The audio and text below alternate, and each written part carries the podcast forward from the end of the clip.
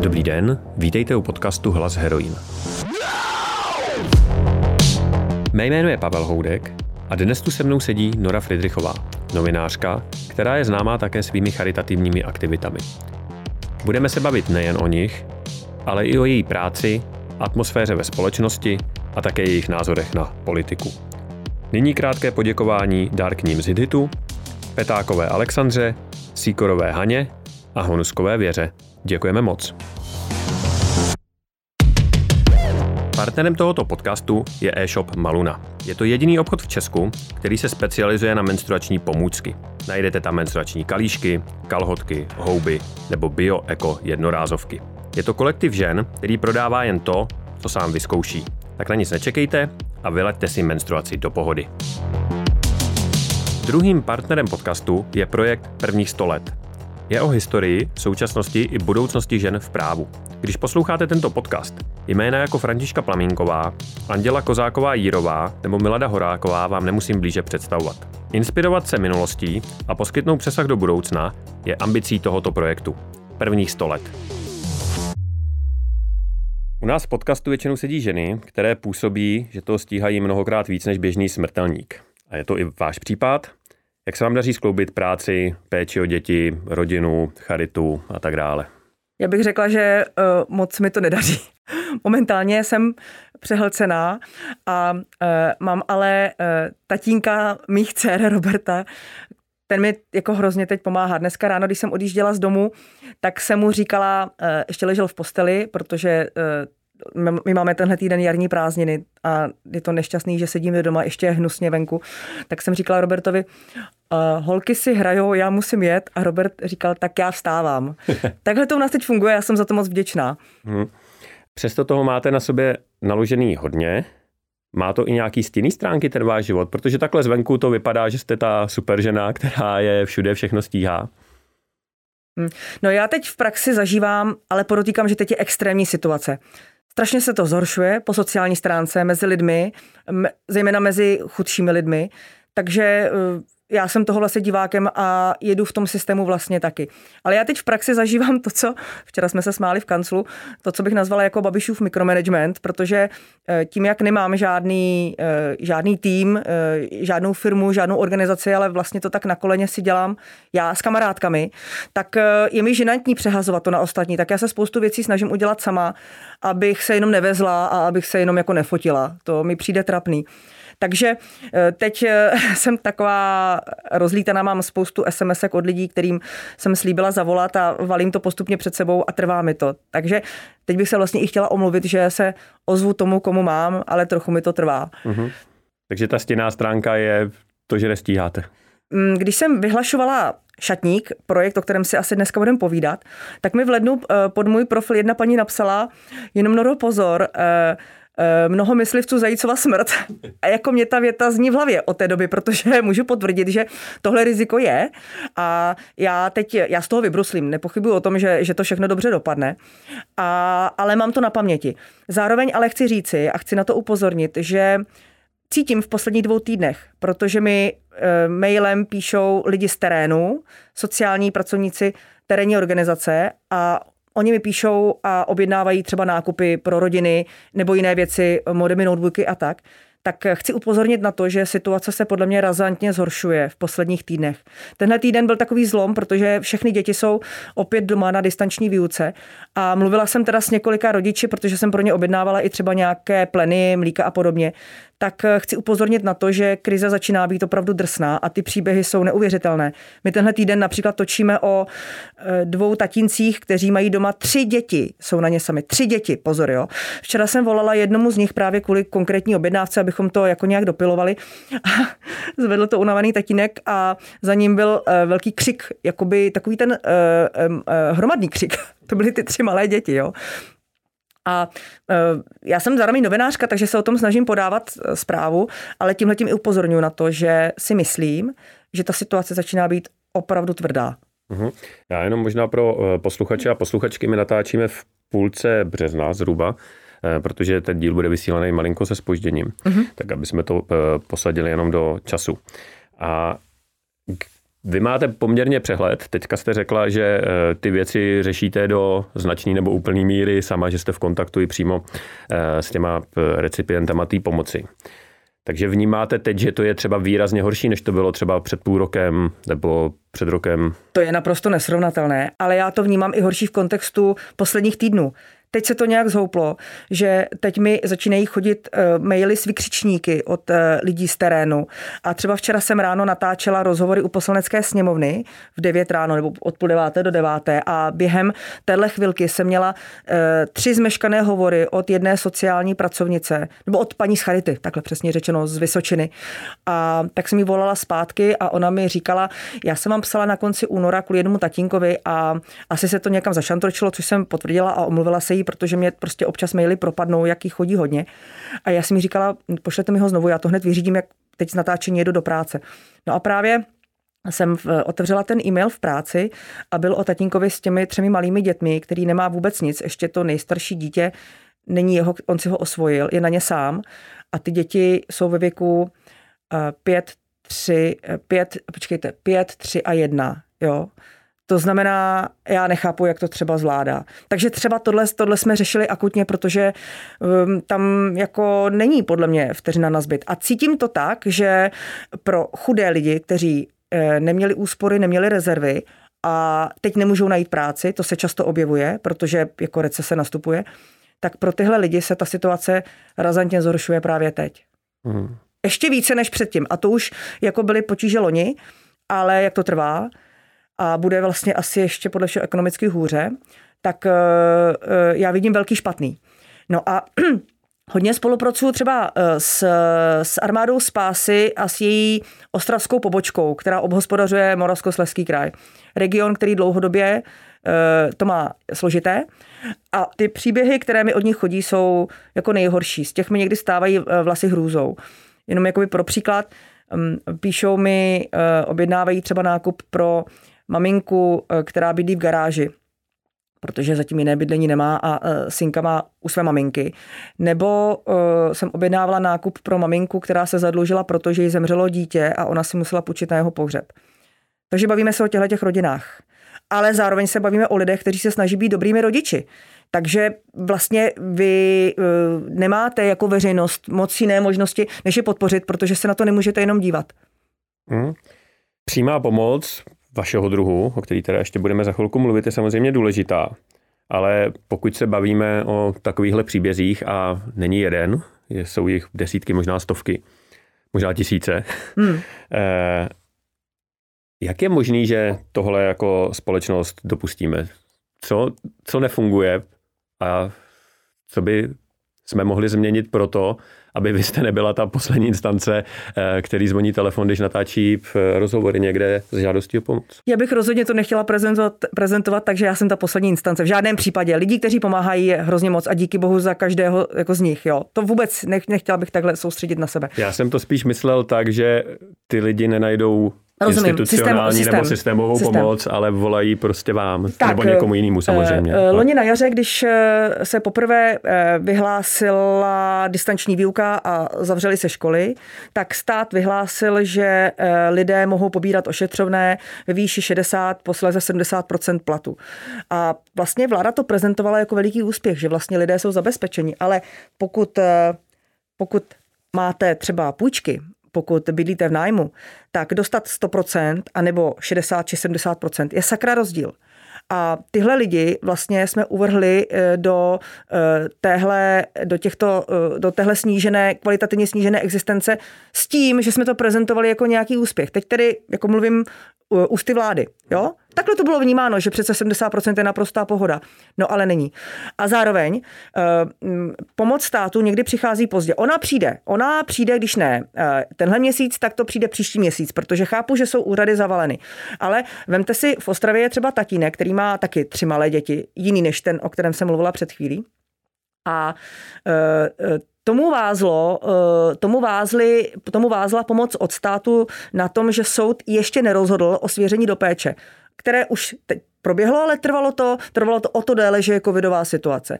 No a zároveň tenhle tatínek například nedostal pomoc od státu za listopad, v prosinci mu to nepřišlo, protože to úřad nestihl vyřídit. Takže tenhle ten tatínek na Vánoce od státu nedostal vůbec nic a do toho měl doma prostě tři malinké děti. Já jsem vlastně se o něm dozvěděla až v lednu a fakt jsem si říkala, pane bože, co ten chlap dělal v tom prosinci. Jo? On je v péči armády spásy, takže věřím, že udělali maximum, aby mu pomohli, ale e, jenom to je ten popis té situace a, a, a zdůvodnění, proč, proč to tak je, protože prostě ti, co by měli konat, tak konají se spožděním, anebo konají nedostatečně. Protože 100%, protože 60% není 100, ani 70. Ani 70% není 100. Zároveň to je možná vysvětlení eh, toho, proč ty lidi třeba končí ve spirálách nějakých půjček s vysokýma úrokama a tak dále, protože když tohle nezafunguje, třeba v tomhle případě, jak jste popsala, tak mu třeba nic jiného nezbývá. Já jsem eh, loni na jaře poptávala se mezi, mezi matkami samoživitelkami, eh, jestli už si brali ty krátkodobé půjčky a asi se třemi jsem si o tom psala, potvrzovali, že ano a ptala jsem se právě na ty úroky. To bylo teda neuvěřitelné. to, bylo, to bylo jako, jestli si chcete dobře vydělat, tak dávejte tyhle krátkodobé půjčky, protože ti lidé opravdu nemají jinou možnost, než vám to podepsat a vyděláte skvělé peníze. To já už si to přesně nepamatuju, jako, ale, ale prostě uh, oni, oni de facto kolikrát vraceli, vraceli jako 100% navíc. Jo. To, to je vlastně hnus, který se tady odehrává. To je jedna věc. A druhá věc, která mě přijde jakoby uh, velmi nešťastná, je ta, že samoživitelé, povíme-li se konkrétně o nich, tak a chudé rodiny vůbec, často nemají prostě vlastní bydlení a bydlí v nájmech. A uh, ty nájmy jsou samozřejmě drahé. Jo, takže když máte nízké příjmy, tak jenom na bydlení, eh, jenom za střechu nad hlavou dáte víc než polovinu třeba toho, co máte na měsíc a víc. No a teď, když vám to škrtne, eh, teď, když sedíte doma na distanční výuce s dětmi a chodí vám těch 70% z vašeho už tak nízkého příjmu, já vůbec nechápu, jak to ty lidi jako dělají. Prostě uh, oni často nemají ani na ten nájem a vím, že už se dějí vyhazovy z těchto těch podnájmů, protože lidi prostě nemají na činži. Hmm. A zároveň narážím na to docela často, že samoživitelé, konkrétně teď mi to psala jedna maminka z Pražského Radotína, nemůžou sehnat nové bydlení, tahle konkrétně třeba je na ubytovně, docela pěkné, ale chtěla by vypadnout, protože prostě bydlí na, má pokojček na dlouhé chodbě, ale a sehnala si eh, hezký pronájem eh, v domku u nějakého majitele, který to ale nakonec odmítl s tím, že je samoživitelkou, bojí se on, že ona nebude mít na nájem a on by pak se dostal eticky do potíží, jak se jí zbavit. A tohle se stává strašně často, že e, pronajímatelé se bojí samoživitelů a bojí se je ubytovat, že by pak mohli být necitlivými při ukončování nájmu. A je to trošku škoda v tom, že vlastně oni nevědí, že samoživitelé naopak mohou být těmi nejspolehlivějšími plátci nájemného, protože pokud si v tom eh, místě můžou zřídit trvalé bydliště, tak eh, a získají, vyřídí si podporu od státu, podporu na bydlení, tak naopak právě oni, ti samoživitelé, na ten pronájem budou mít vždycky, na rozdíl od nás od ostatních. Hmm.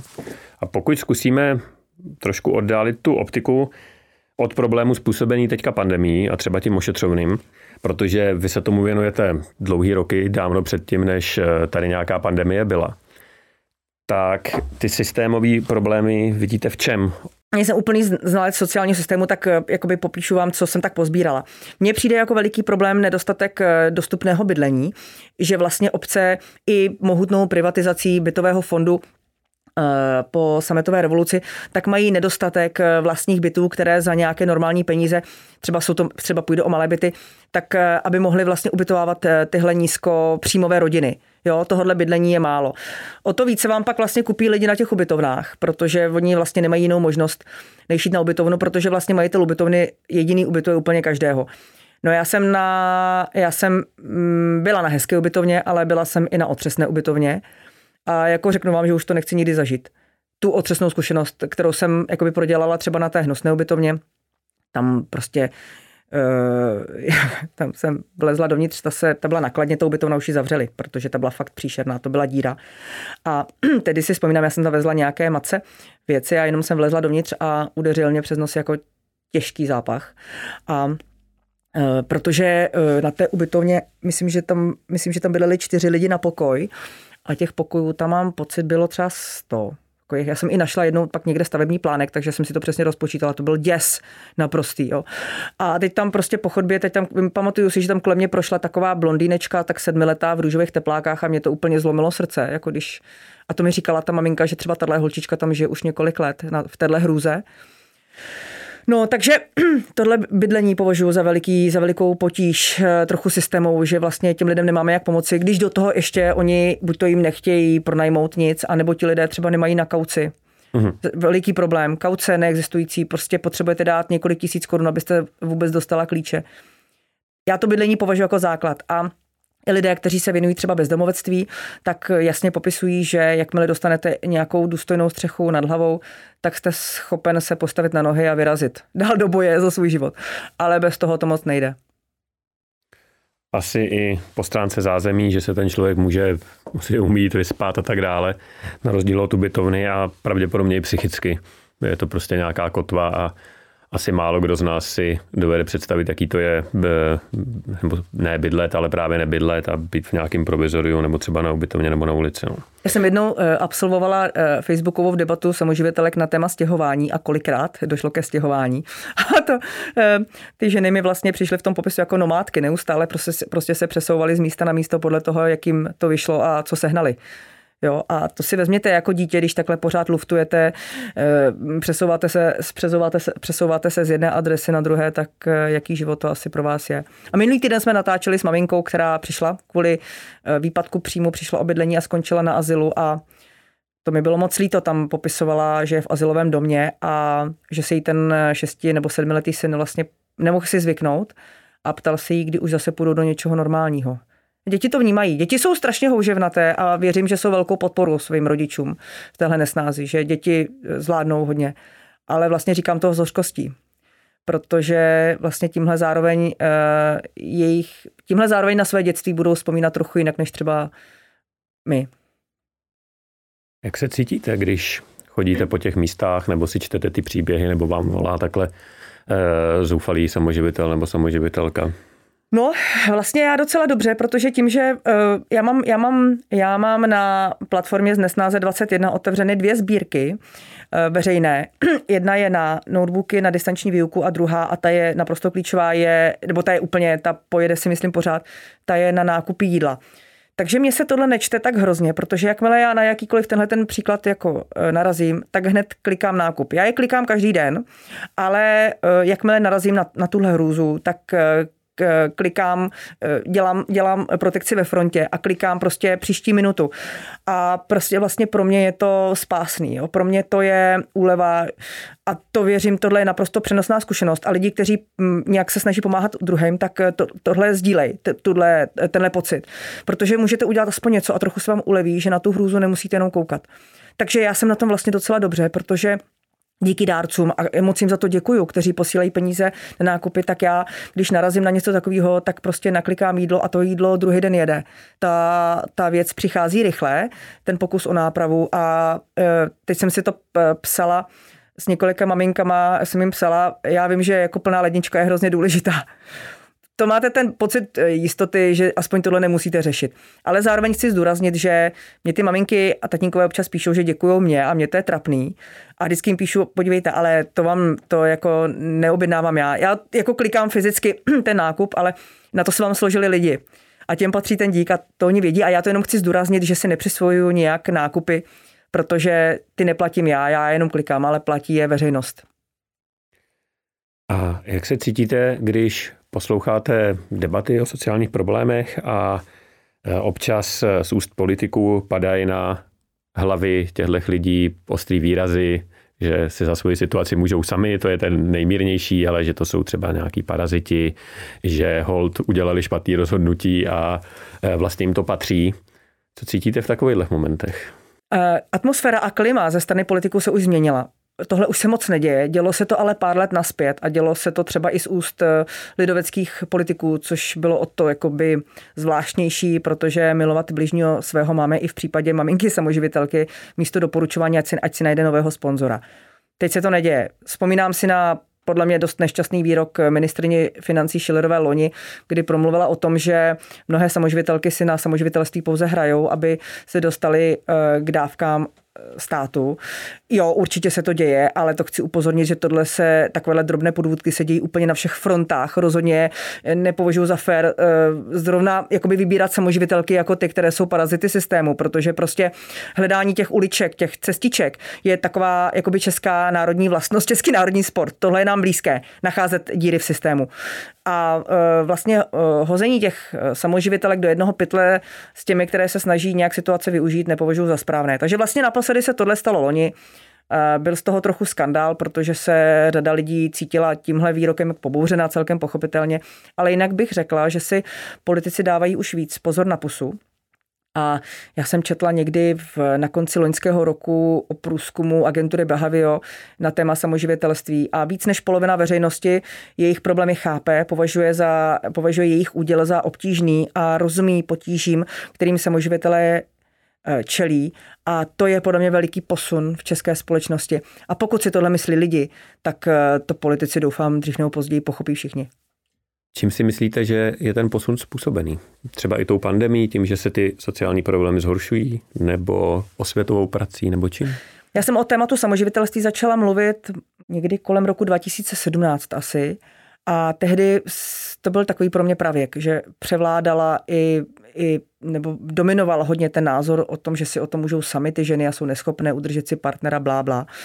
A takže, to, takže na to koukám trochu zblízka a, a za těch pár let, kdy na to téma e, lidé a i já jakoby upozorňujeme, ale já jsem fakt jedna, jedna z mnoha, tak si myslím, že se trochu povedlo e, napravit ten e, nespravedlivý pohled na samoživitelství, taky ono, když, jim, když tím lidem řeknete, ale to se vám může stát zítra taky hned, úplně snadno.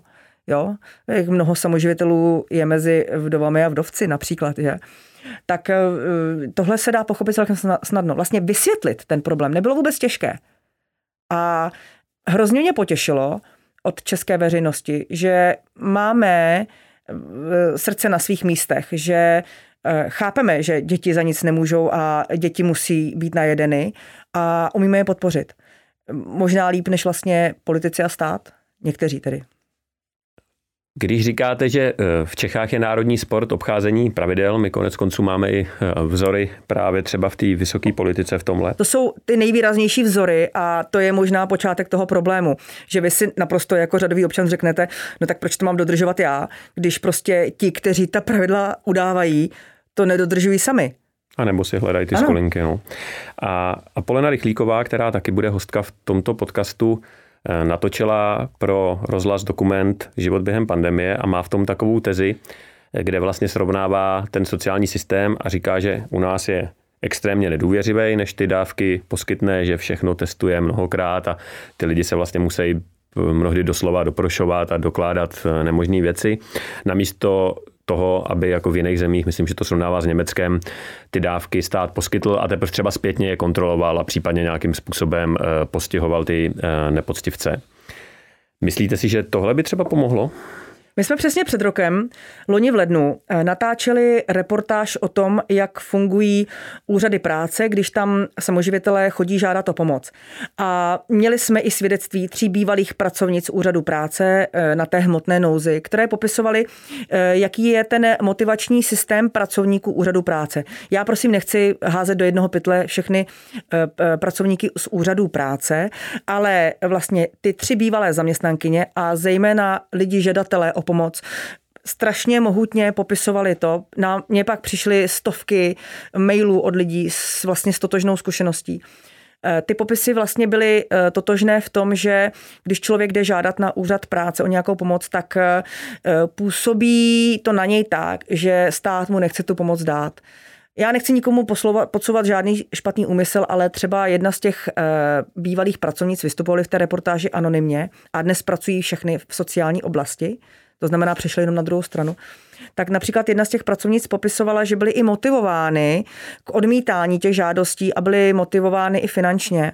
Prostě eh, ten stát šetří, to je v pořádku, ale Nemůže to pak dopadat tak, že eh, maminka, eh, kterou partner po x letem vztahu opustil v těhotenství, je vyhozená z úřadu práce a odejde s pláčem.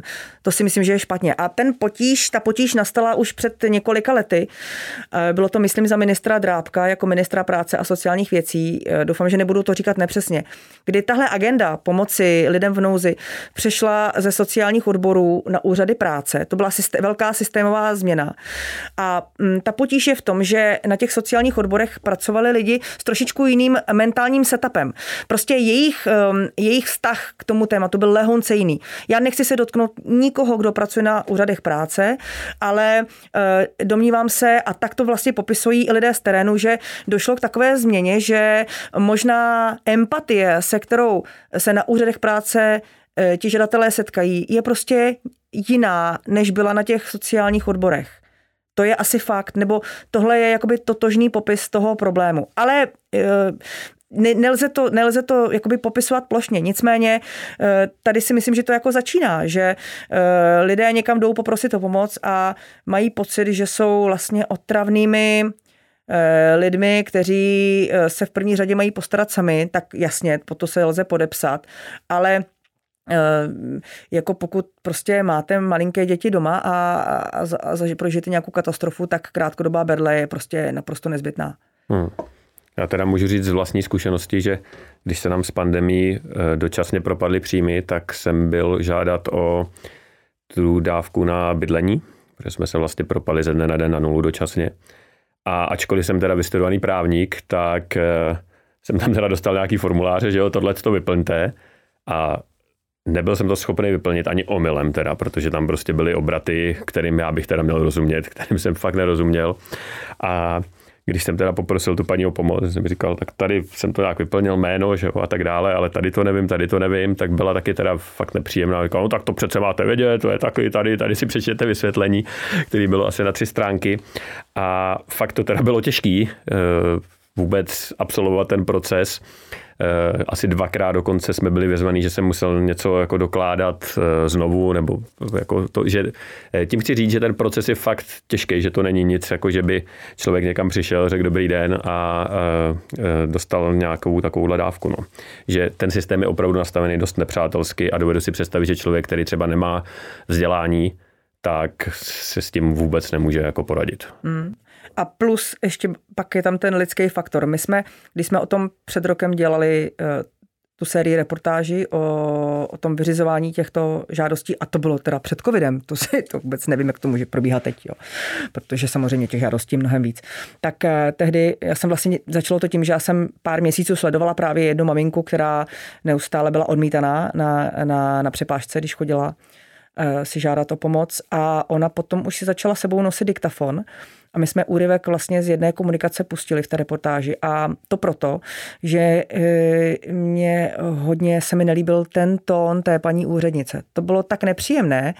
E, tohle, tohle bývá běžné. My Češi spolu občas mluvíme nepříjemně. Jo? Jako neumíme prostě nastavit hlas do nějakého komfortnějšího jako módu ale když jste v nouzi a někde ně žádáte, tak já myslím, že tohle vám teda na, na sebevědomí nepřidá. Když s vámi někdo mluví jako direktivně a je e, vlastně hnusnej na vás.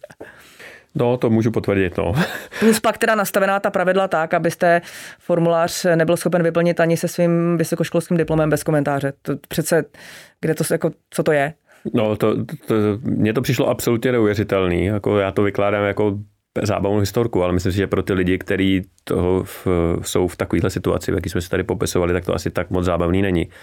A e, jako člověk, který má třeba jenom základní vzdělání, který je samozřejmě taky člověk a plnohodnotný člen společnosti, si hmm. myslím, že když to tam čte, tak to, to jsou fakt jako zaklínadla, protože tam jsou použitý právnický pojmy, odkazy na nějaký paragrafy, který samozřejmě, když sedíte na tom úřadě, tak tam máte vys paragraf, že jo, něco tohohle zákona, no tak jako já si aspoň dovedu ten zákon najít. Ale no. Víte co, na mě to, co popisujete, vlastně působí, a to nechci podsouvat nikomu nic, ale působí to na mě tak, že tohle je vlastně takové to první síto, pomocí kterého má ten stát ušetřit na tom, co těm lidem dává za peníze. Jo? Vlastně na mě to normálně působí jako taková přirozená selekce, že většina propadne a e, pak už si nežádá nikde o nic. Jo. A dobrá. Ale zároveň pak tady prostě slyšíte neustále, e, jaké dotační tituly plynou komu, těm velkým hráčům a ve vás to samozřejmě logicky e, vzbuzuje velký pocit nespravedlnosti, že v téhle zemi se domůžete něčeho pouze pokud jste vlivným. No. A to samozřejmě k nějaké atmosféře pohody v téhle zemi vůbec neprospívá. Hmm. To bychom mohli udělat takový přechod k druhé části toho rozhovoru a to je o e, vaší druhé práci, nebo ne, druhé práci, no o vaší no, práci, ale... o vaší práci, e, nebo o vašem živobytí a to je novinařina. Já jsem si všimnul, že jste jedna spíš z menšiny lidí, která dělá profesi, kterou vystudovala. Co vás k tomu přivedlo? Od malička jste psala školní časopisy? De facto jo, já jsem začala v 16 Tehdy, eh, já jsem ročník 77, takže sametová revoluce přišla, když mi bylo 12 a eh, poté ta novinařina, eh, vlastně, protože do té doby moc nebyla, jo, tak to se... Byla, ale asi by člověk o ní no, nestálo. právě, tak jako z, z pravé definice toho slova vyplývá, že právě moc ne. Ano. Ale pak vlastně ta novinařina byla vnímaná jako jednou z těch profesí, která je tak konečně svobodná, jo. A to se mi strašně líbilo, mě jako holce v pubertě. Zároveň mi přišlo zajímavý jako pídit se po věcech. Já jsem trošku dobrodružný družný typ. A za třetí, eh, jako novinář můžete stát na té fúzovkách správné straně, že vlastně pomáháte eh, nebo přispíváte k nápravě systému a to je dobrý, to je jako příjemný pocit, máte i ze sebe lepší pocit než obvykle, například teda v mém případě to platí.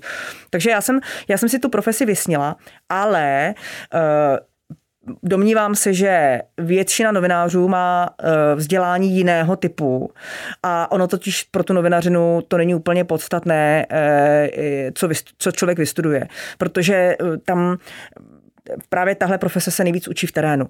Takže já, já třeba profese, pro se, takže já třeba pro sebe bych si ideálně uměla představit třeba práva, ekonomii, ale vlastně úplně cokoliv, protože tak jak, znám, jak se známe mezi novináři, tak eh, my jsme napleveniny ze všech možných oborů a novinařinu děláme, protože tu profesi máme rádi, eh, živí nás, ale eh, často ti lidé z ní odcházejí a přelevají se do jiných oborů. To je taková fluktuační profese, že, že se neustále jako mění nám před očima. A, a já ale ve svém případě si umím představit, že budu novinářkou celý život. Já mám opravdu svoji práci ráda, jako myslím novinařinu, nejenom v české televizi. A když se mi povede jí dělat celý život, tak na sebe budu pišná. Přestože uh, tahle profese není v českých žebříčcích úplně jako na nejvyšších postech, spíš jako naopak. jo, myslím, že teda u níž už je jenom poslanec.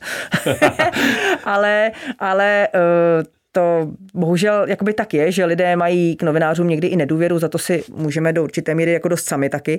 No, ale já se snažím tu profesi dělat tak, abych eh, se za ní stydět nemusela. Eh, vy říkáte, že doufáte, nebo že si dovedete představit, že ji budete dělat celý život a pokud se nepletu, tak vy ji děláte celý život. Zatím jo, ne. Já jsem začala vlastně v těch 16, kdy jsem začala pracovat v rádiu, v jednom rokovém rádiu v Pardubicích, ve kterých jsem se narodila. A od té doby jsem teda eh, z cesty ani jednu neseběhla. Takže zatím jo, počkejte, kolik to je? Mně 43.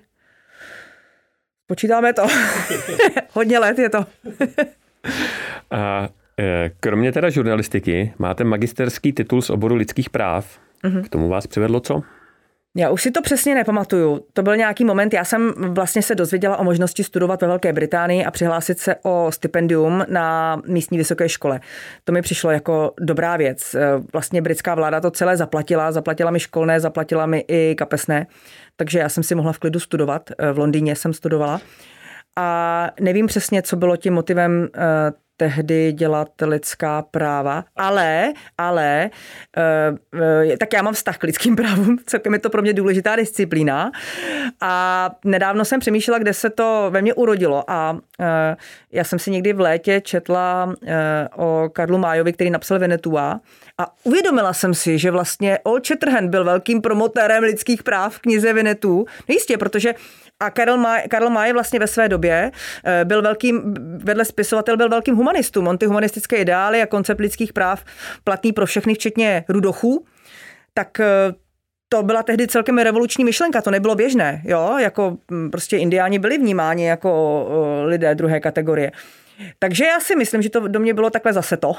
mm-hmm. už májovkami a, a je, mi, je mi to blízké. No, jako koncept lidských práv je přehledný v tom, že je to celkem snadný terén, kdy prostě všichni mají dostupné, měli by mít dostupná všechna práva, v tom se zorientujete velmi rychle. Mm-hmm. A když jste mluvila o tom, že by se vám hodili třeba práva nebo ta ekonomka, tak nejsou třeba ty lidský práva, který jste vystudovala, ten základ, ze kterého teďka čerpáte při své práci? Já jsem ta práva a ekonomiku citovala, protože na Gimplu, který jsem studovala, jsem původně zvažovala hlásit se na tyhle dva obory, protože jsem byla v humanitní třídě, byla jsem teda dost humanitně laděná. Jo. Eh, medicínu ani matfis bych asi nevystudovala, asi bych se tam ani nedostala. Takže tohle byly původně uh, obory, kolem kterých se to, točila, točily moje úvahy o životních perspektivách.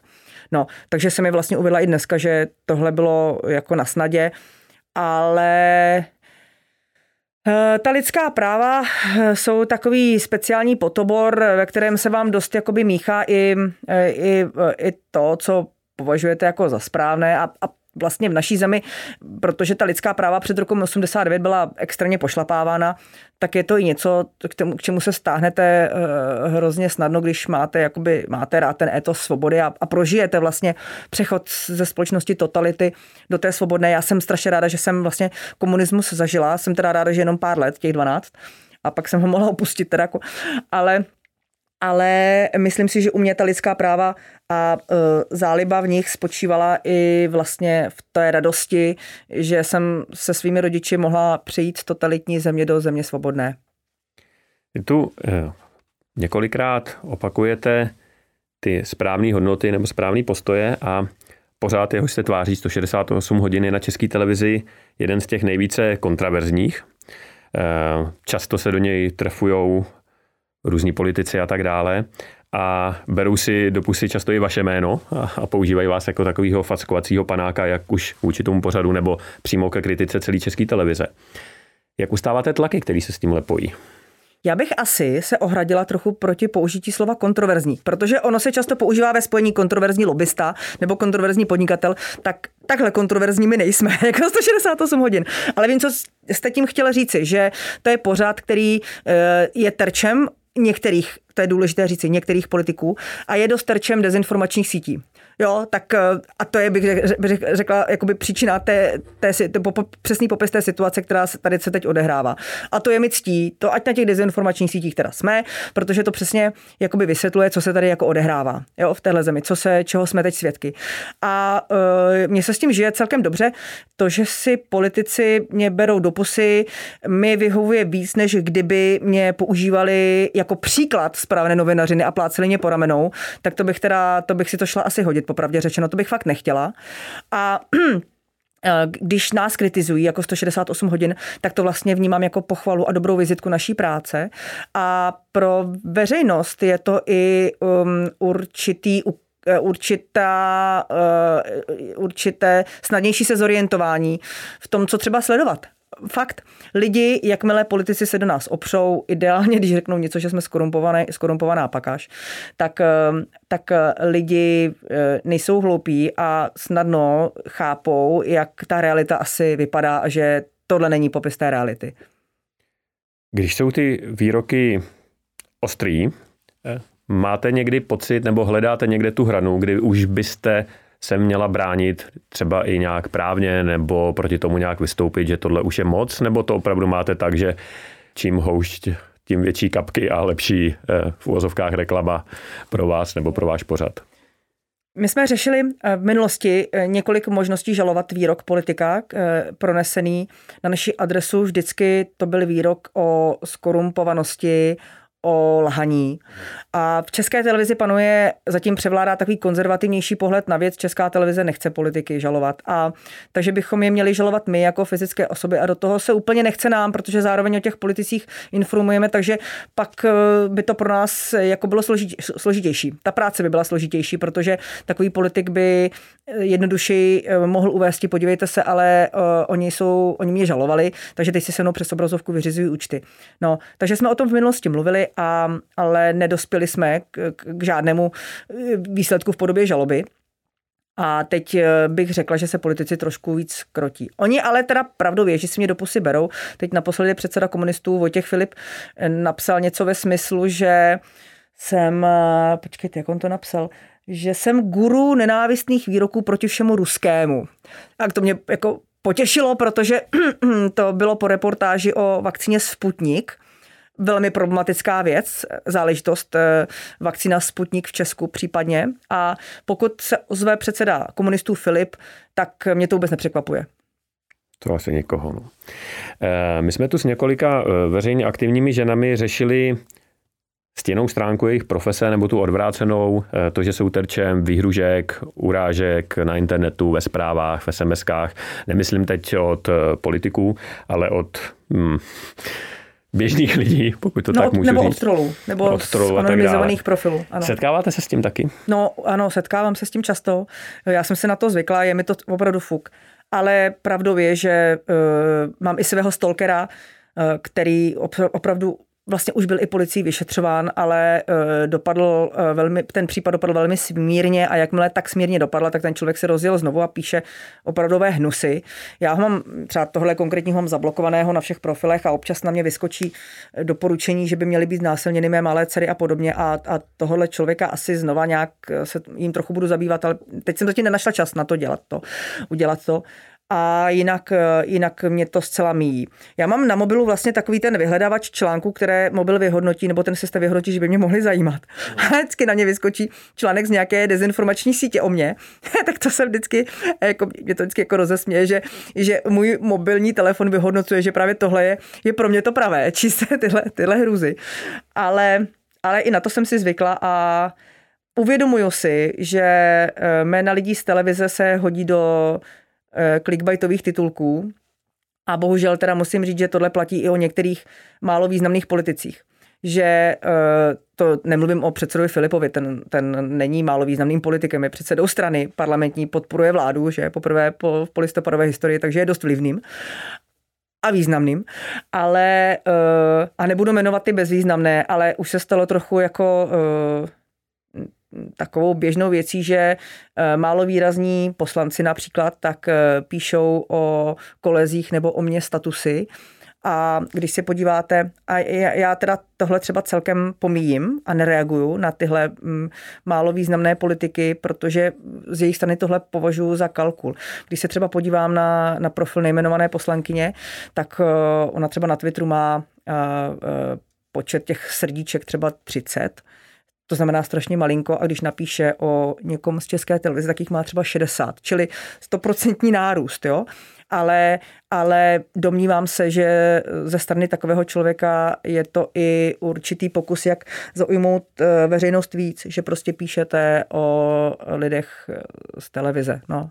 A tak to zase, jako bych to nechci podporovat, ať si každý eh, to odpracuje sám a ne, ne, ne citováním nějakých jiných lidí. Jasně. Eh, v poslední době je stále častěji skloňovaná svoboda slova, začíná to být eh, téma. Jak se na ní díváte vy jako novinářka? Jak si stojíme se svobodou slova v Čechách? Hmm.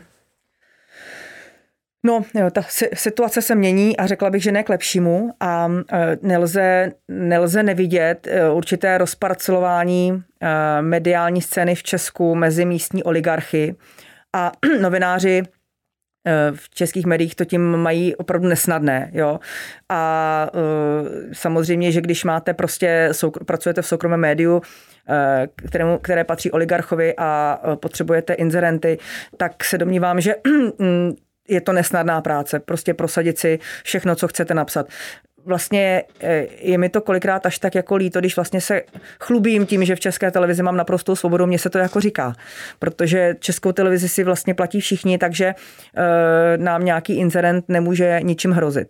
My máme jakoby jiné hrozby a to jsou předsedové stran, kteří to zkoušejí a mají tito předsedové stran i nominanty v mediálních radách, kteří to také zkoušejí. Takže eh, máme taky tlaky samozřejmě a domnívám se, že ten tlak spíš trochu roste ale jinak já mm, jako e, třeba za, za sebe jsem hrozně šťastná, že můžu vysílat o čem, co jako novinářka vyhodnotím jako by důležité a, a nutné na to upozornit.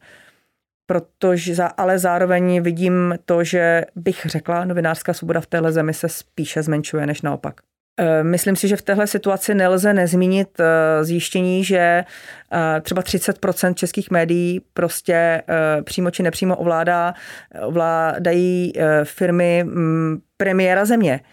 A 30% je hodně. To je opravdu jakoby velká část trhu a to na to samozřejmě má taky vliv na novinářskou svobodu v Česku.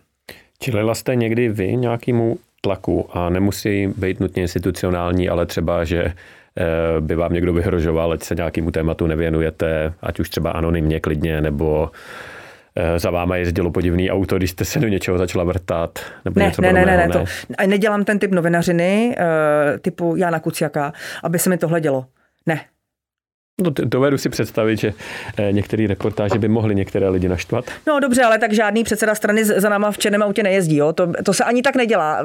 Tak my hodně vysíláme o politicích a politici mají své nástroje, jak eh, tlačit na věci. Jo? Tak mají samozřejmě mobily eh, na eh, lidi v médiích a mají své, své lidi v těch kontrolních orgánech a hm, jakoby ty se čas od času činí, to je vidět. No.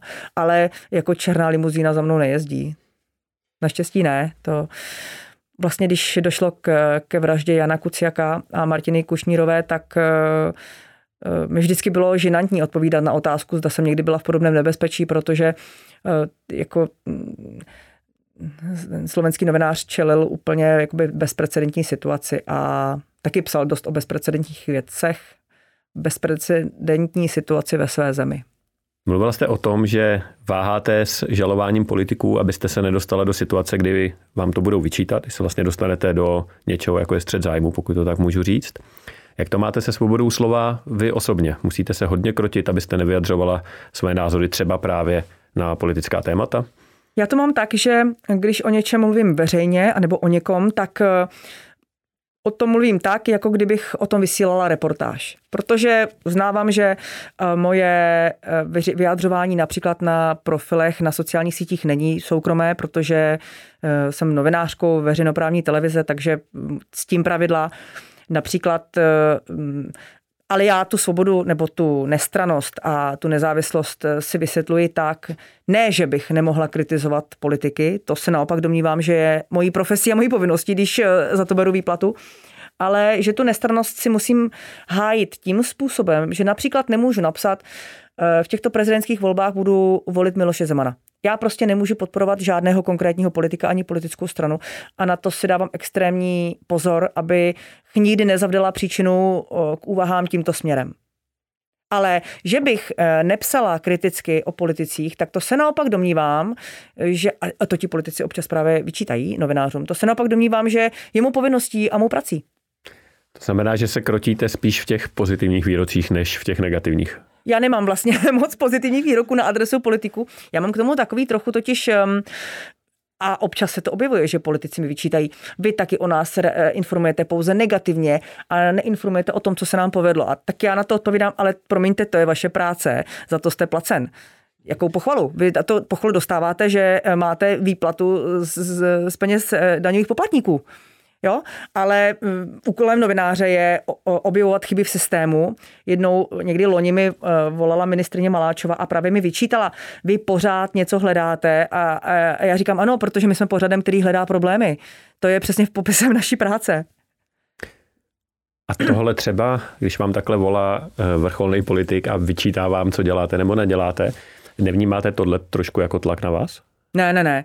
Tak kdyby mi ten politik, kdyby mě upozornil na to, že jsme třeba na něco přišli uh, chybně, že si něco vykládáme chybně, tak je to naopak na místě a jsem za to vděčná. Takže i tohle se občas stane, že politici mi teda, mě osobně volají dost málo, ale myslím, že u té ministrině Maláčové tehdy mimo jiné šlo o to, že ona ze svého pohledu něco vnímala jinak a uh, měla pravdu, nebo my jsme to, já jsem to i věděla už předtím, že to, jak, jak to je a nevadilo mi, že mi to zavolala, protože na mě s okolností má číslo politici, mývají na novináře číslo ale, ale jako nátlak jsem to nevnímala. Já jsem si k tomu tedy v tom telefonátu řekla svoje a rozešli jsme se ve velmi jakoby slušném duchu a nikdo nikomu nic nevyčítal. No. A, a to je i v pořádku, ať, ať si každý zavolá. Nebo vím, že nedávno mi volal uh, Miroslav Kalousek, uh, že byl svědkem, že byl uh, před kamerou v nějaké situaci, která mu lidsky byla nepříjemná a abychom ji nepouštěli a já jsem mu říkala, my tu situaci ani nemáme, a já stejně nepouštím zdaleka všechno v tom našem pořadu. Vyhodnocuju to tak, aby ta situace vždycky měla nějaký, obsahovala nějaký veřejný zájem, nějakou důležitost, ale jako soukromé věci uh, si myslím, že není, není fair pouštět. Uh-huh. Kdyby to byla věc, kterou byste chtěla použít a takhle vás politik poprosil, přilila byste k tomu? Ne, pokud by ta věc byla hodna veřejného zájmu, tak ne. A to už se i stalo v minulosti. Tak to se vždycky umluvím, že je mi líto, ale že eh, my prostě nejsme z politiky na jedné lodi a neplácáme se po ramenou a nešpitáme si něco, jak to je doopravdy, abychom ve stejný čas v televizi vysílali něco jiného. Tohle to se stává, stává a já na to vždycky říkám, nezlobte se, ale my nejsme tady jako spolu proti veřejnosti, abychom si něco upekli a veřejnost se to nedozvěděla. To nejde. Dobře. Čím relaxujete, když máte chviličku pro sebe? Já docela ráda sportuju a e, bydlím u cyklostezky a jako pro mě ideální den je, když si ráno i večer jdu zajezdit. Já mám takový, takovou trasu, měří tam a zpátky 16 kilometrů a když si ji dám jednou a třeba v létě se mi to povede i dvakrát, tak e, to je pro mě úplná paráda.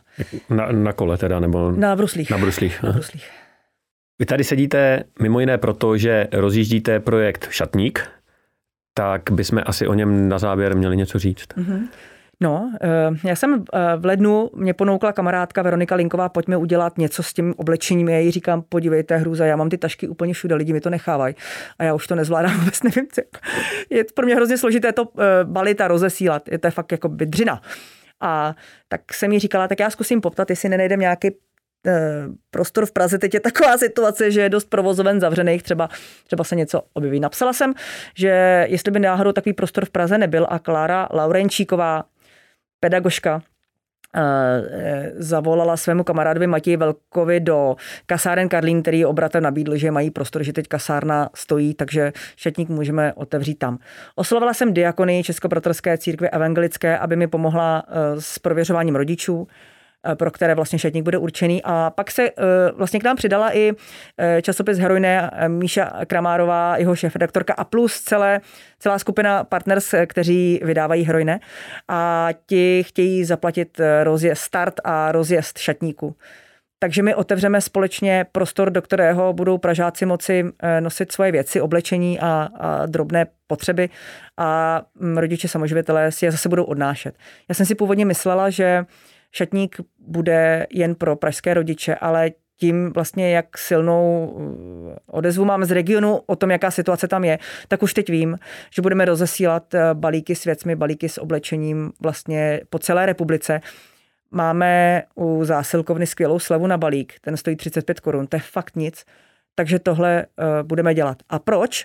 Já jsem před rokem v České televizi udělala sbírku oblečení, to znamená, lidi mohli věci nosit tam do, do uh, foaje České televize. A během dvou týdnů tam byla prostě hromada, která vážila tunu.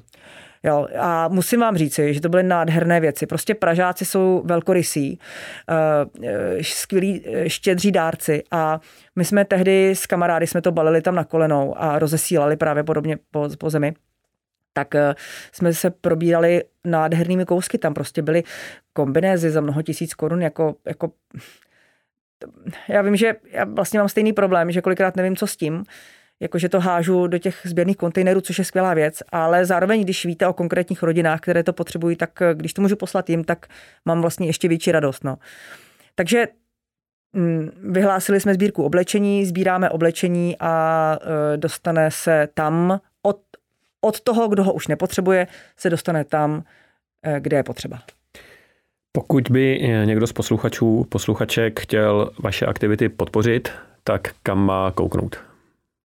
No, eh, Podobné aktivity dělá spousta jiných subjektů, takže eh, vlastně tady nelze sáhnout vedle. Vždycky najdete někoho, kam, kam, co je dobré podpořit.